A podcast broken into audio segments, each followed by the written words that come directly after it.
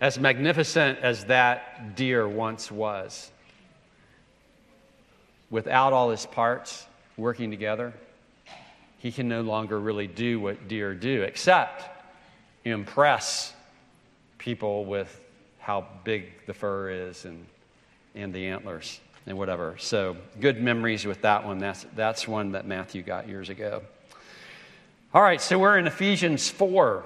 Ephesians 4, I want to thank Andrew for uh, getting us into this. And, and actually, you know, Paul writes, when Paul writes, his ideas flow so tightly, it feels really weird just to like chop these off in little board sized pieces.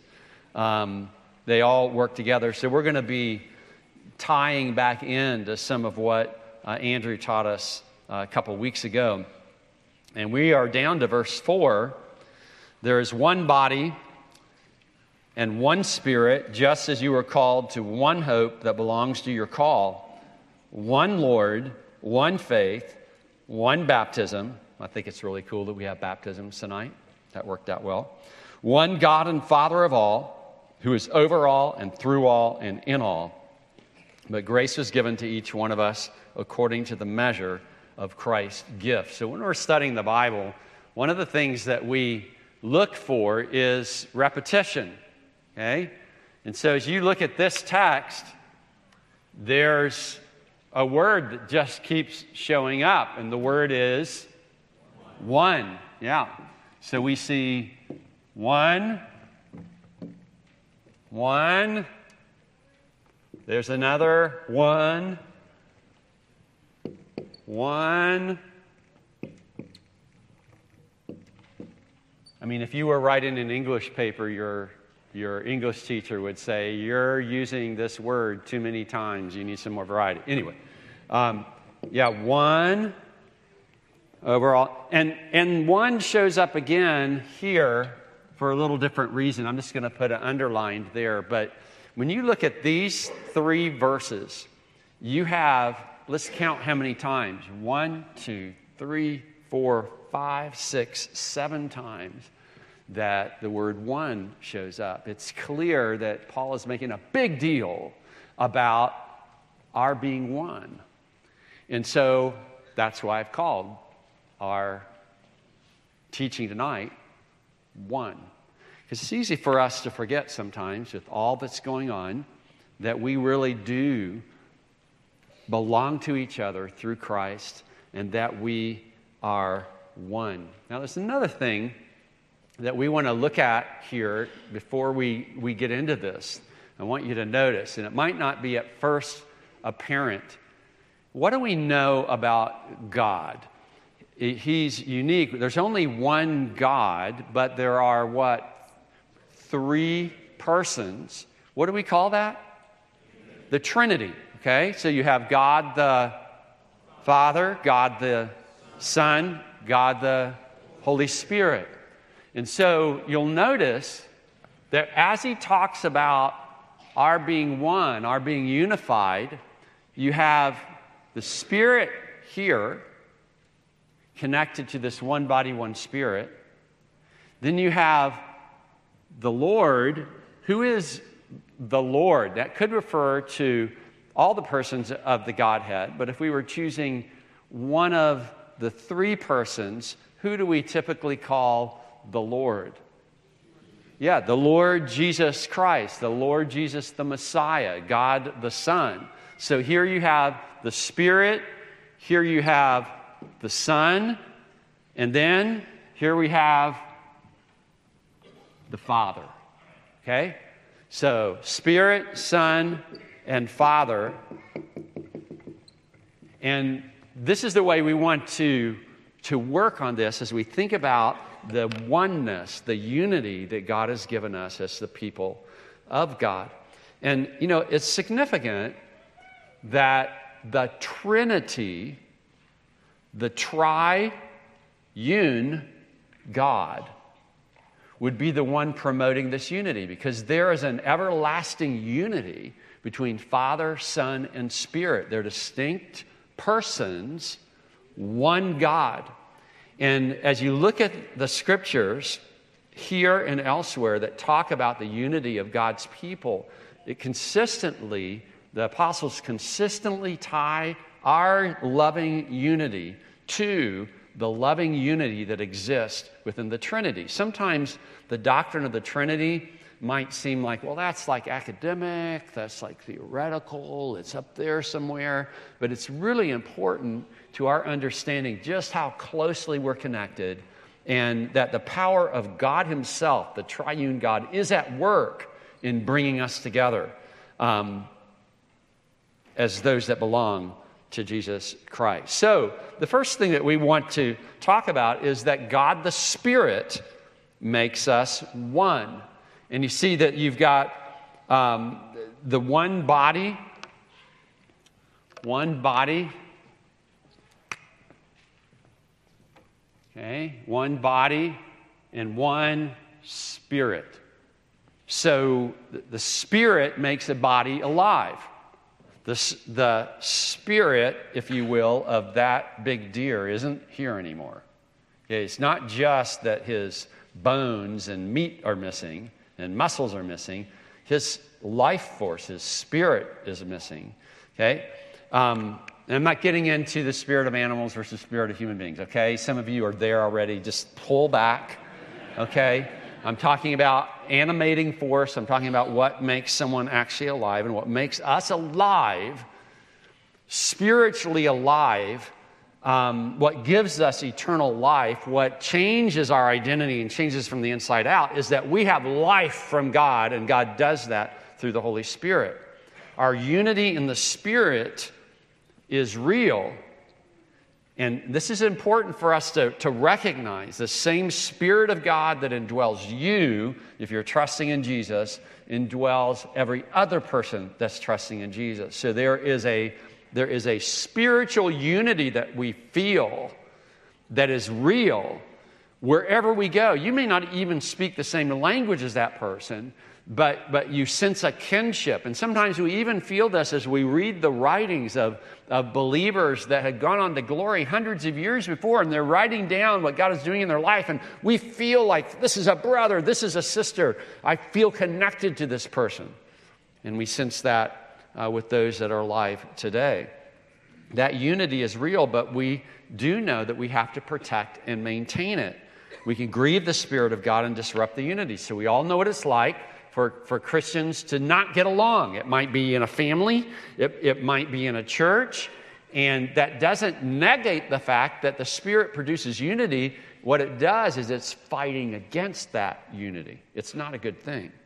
So, as Andrew taught us, a couple weeks ago, Ephesians 4 3, we want to be eager to maintain the unity of the Spirit in the bond of peace. So we're, because this is real, because there is life from God through the Spirit, we're going to work to cultivate the unity that that created among us. Okay? Of all the things that are different with us, different ages, uh, different backgrounds coming from different parts of the world, uh, different education levels, different economic levels, um, all the things that might be different about us, this unites us in a profound way. It actually is a greater unity than most biological families enjoy. It's, it's so deep, it's an everlasting kind of unity. The Holy Spirit gives life to the members of the body so that they work together as one rather than just as separate members. Now, th- now think about, you can think about a white-tailed deer body or you can think about a human body. You need lots of parts for the body to work right. But you need life animating that, and they need to be working together. What happens if you, if you break up the parts? That's, that's usually a tragedy. That's, that's an awful kind of thing. A dismembered body is not a cool thing. Now, it might be like a trophy, but still, just a skin and a skull is not enough for the body to work. The body needs to function together, all the members. And, and Paul talks a lot about this, particularly in 1 Corinthians 12, and we're going to go there in a moment But but really important for us is to recognize that, that every member of the body has value. Other people have value, other believers have value, and you have value. So you can't say the, the, the church does not need me. I don't need to do my part. That's like a foot, just like tomorrow morning, you're getting out of bed to go to work or to go to school, and your right foot decides, I ain't working today. That's going to be a problem for the rest of your body. Or if your eyes quit working, or your ears quit working, or your mouth, you know, all the parts need to function together. And we need that. The, the body of Christ needs that as well. We need young members of the body working. We need older members working. We, we need the, the different kinds of gifts working together.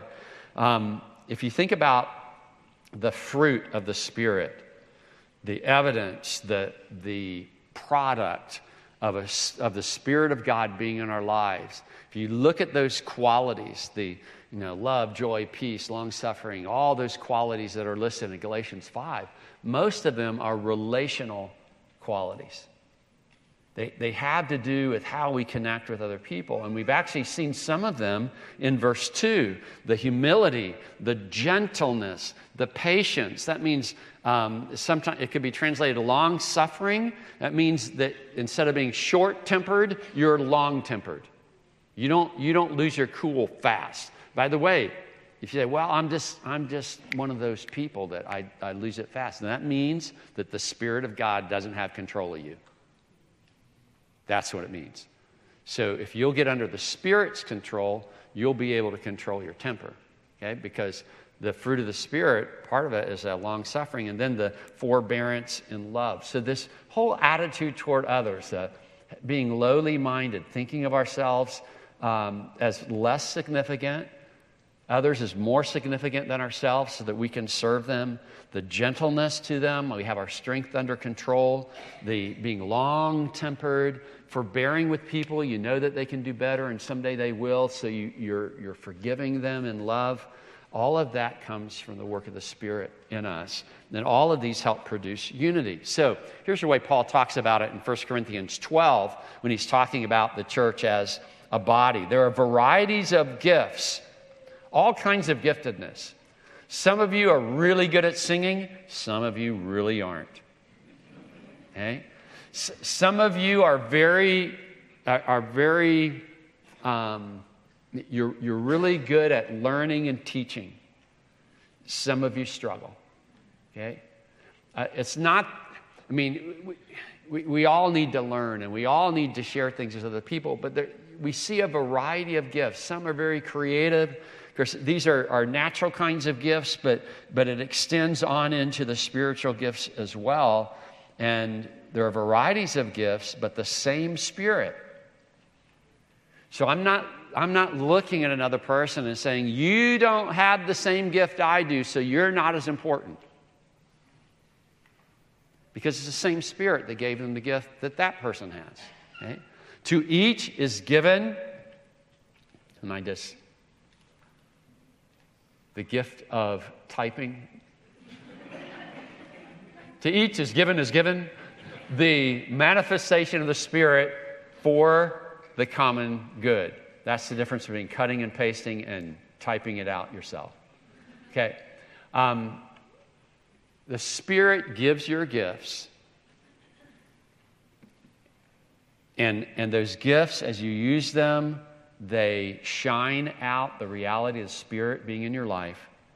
It is for the common good. See, sometimes we say this about somebody, talking about gifts in general. We say, oh, that, that person is so gifted. In fact, we idolize gifted people. They're so gifted. And sometimes we idolize ourselves. I'm so gifted. Well, any gift that I have was given me for the benefit of other people. That's what the gift is for. You know, if somebody gives you a gift, a birthday gift, a Christmas gift, and it's a, an extraordinarily valuable gift, you want to use that gift for what it's for. If they give you a Ferrari, you're supposed to use that gift for what it's for. If you just don't use the Ferrari in the way you should use it, then you're wasting the gift. God intends whatever gift you have to be used for the benefit of other people. 1 Corinthians 12, 11 through 13. All these are empowered by one and the same Spirit who apportions to each one individually as he will. So I don't just decide what gifts I want and what jobs I want. They go with it. The Spirit decides.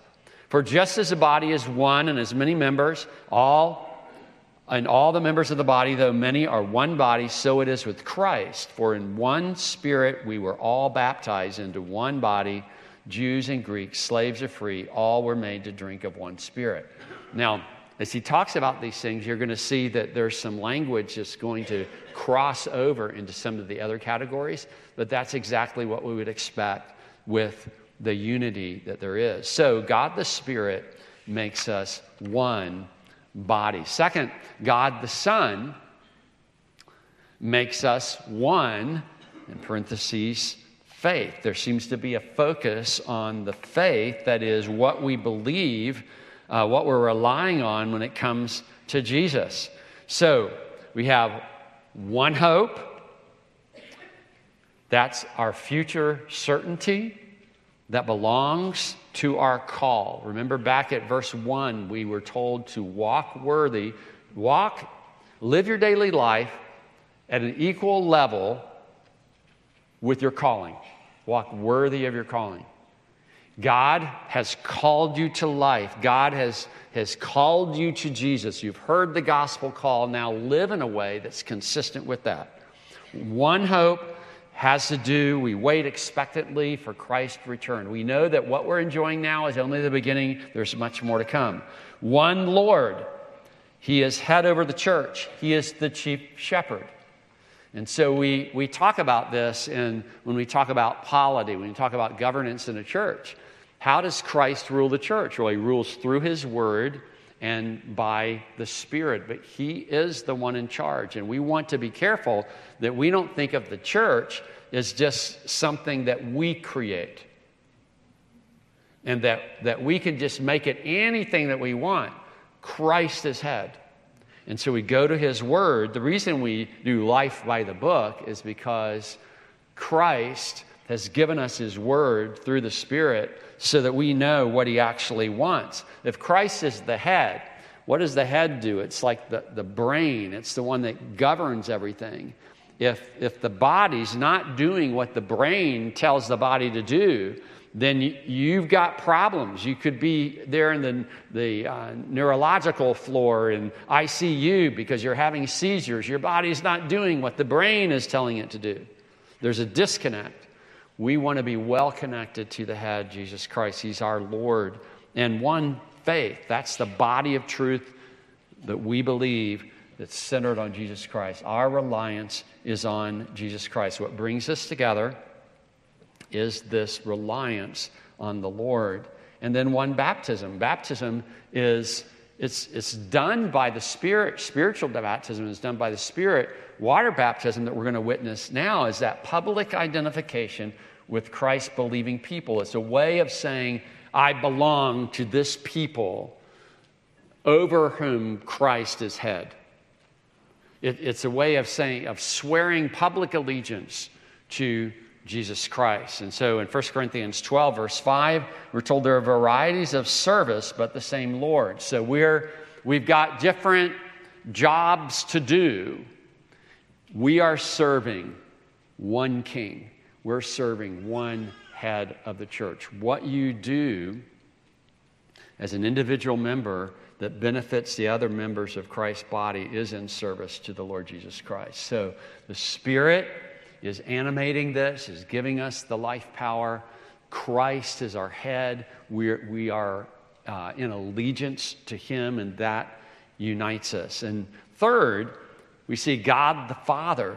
God the Father makes us one family. And this, the language of father, reminds us of the family. And notice the way that, that this is described one God and Father.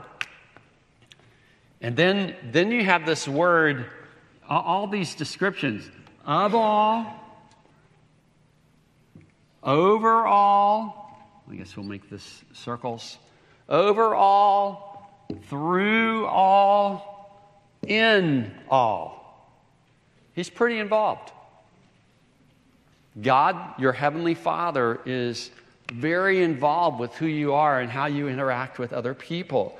When we say He's the God and Father of all, we're not talking about of all the people in the world who ever lived. We are talking about those that actually belong to Jesus, that are part of the, the body of Christ. He is God and Father of all. In other words, His spiritual DNA is in you, His life is in you. You are, we've talked a lot in First John about uh, if you're born of God, if you're a born one of God, you're going to have the family characteristics. You're going to have your father's characteristics. And this is part of what, this is what's uniting us. If you're actually born again, it creates a love for the family, it, it creates a spirit, an attitude that is like the father's attitude. You know, this is what John's been arguing in First John. So his life is in us. The overall speaks of his sovereignty. So he, he's head of the family. He is through all. He is, he is moving. He's operating in us. And he is in all. He is dwelling in us. Now, as you look at those, you say, well, wait a minute. I know there are other places in the scripture where for instance, Christ has already been called Lord, He's over all. And I think of the Spirit, He indwells us, He's in all. And I think of uh, the Spirit empowers us. You say, well, wait a minute, which, which person of the Trinity does this? Is it God the Father? Is it God the Spirit? Or God the Son? The answer is yes. It's yes. So while while they have some different functions, they're so united in, in the way that they work in us and work for us and, and lead us that, that one runs into the other. You see this throughout the scriptures. At creation, you see it, it's clear that God the Father is creating, but we're also told that, that Christ is creator. We're also told the Spirit of God was hovering over. In, in in redemption and people being born again. You see all three members of the Trinity at work. Um, and so there, there, are, there are these different functions, but they're working together so tightly that the triune God is at work. And that unity shows up in our own lives. So 1 Corinthians 12 6 talks about God the Father's part. There are varieties of activities so, things that people are doing, it's the same God who's empowering them all and everyone. So, you know, this leads to a real appreciation for other brothers and sisters in Christ and what they're doing, their ability to do these things, their opportunities to do these things, their being actively engaged in those things has to do with God working in them. And so instead of just thinking about them as a human being at work, think about God working through that human being. Remember how this morning we we're talking about for us to make the invisible God visible, we need to love one another. Well, we see the invisible God made visible as we do the work that He's given us to do, as we each are functioning as we ought to, functioning as one. Ephesians 4 7 really introduces to us how this is even possible. But grace was given to each one of us according to the measure of Christ's gift. Now, there's some words, some synonyms that are used here, but with similar ideas. I just want to point them out. They all start with, with G. Okay, we've got grace, we have given, and we have gift. So the reason this works is not coming from us, is something that God is giving to us. Grace, we typically define as unmerited favor. But let's, let's think about favor. It's talking about everything that's good, everything that's a, a blessing, everything that's kind, the goodness of God, but it's goodness that goes way beyond what we could ever earn. So it's through the grace of God, and you can think about all the levels of this, from the, the gospel right down to the strength He gives for any given day. It's, it's God giving you grace, favor on you, that makes us able to function this way as a body. When you see a church family, or when you see a church even broader than the local church, um, Christians working together in a unified way, you're looking at God favoring them in a way that human beings don't really deserve. It's beyond what we deserve to get to do this. And that's why sometimes I'll say to you, it's people ask, they'll be asking about the church and how it's going. And it's it is, can I say it this way? It's just cool to watch God at work among his people. It, it's an amazing thing to see him change people and to see them work together. This is the unmerited favor of God. This is God pouring out his goodness. He's making it possible. And you'll notice that he's given to each one of us this gift. So it's not just that he's giving in, you know, the big picture or just to this person and that person, each one of us. To each one of us. We've all been given this grace, and therefore we all have the responsibility, every one of us, to use it well for the unity of church. God's treated us better than we deserve, and He keeps doing that. And we should treat our brothers and sisters in the same way. Here's what happens sometimes. What is it that causes disunity? Well, that person said an awful thing about me. Or that person, you know, I just don't like the way they sing. Uh, or that, that person walks funny. Or, you know, what, I'm using ridiculous examples, but, you know, some things bother us more than other things. That person talks too loud uh, or too long. Um, I can find all kinds of things that might, might rub me wrong, might, might bother me about another person. But I want to remember, even if that person has done me wrong, how God has treated me. I did him wrong. While I was still a sinner, Christ died for me. And so, if God is showing me grace, then I can show other people grace. I don't have to respond. If they misuse how they talk toward me, I don't have to respond in the same way. I can talk back to them with grace. I can show them favor because God has done that for me. And you'll notice that this is according to the measure of Christ's gift. Well, how big is Christ's gift to us? The gift of salvation. Uh, and then it's going to specify some other specific gifts God has given for building up the church um, through the people that he's, that he's given the church, how, how big was his giving to? I mean, can you picture Christ going, Well, I'll give you that much? No, no more. I mean, Jesus doesn't pinch pennies when he's giving gifts. Okay? So we're supposed to be, we're supposed to be living in a way where we we are practicing this unity in a way, recognizing we've been given gifts from God in a way that's according to the measure of Christ's gifts. In other words, just as lavishly, just as generously.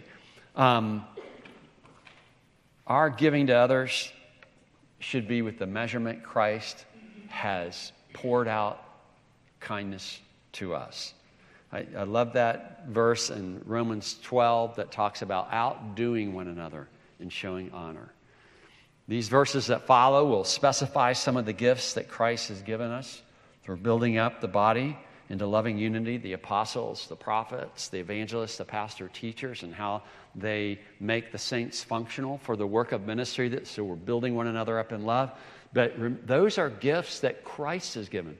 The, the people that are part of our church family, the, the Christians that you run into in the course of your life, they are God's gifts to you.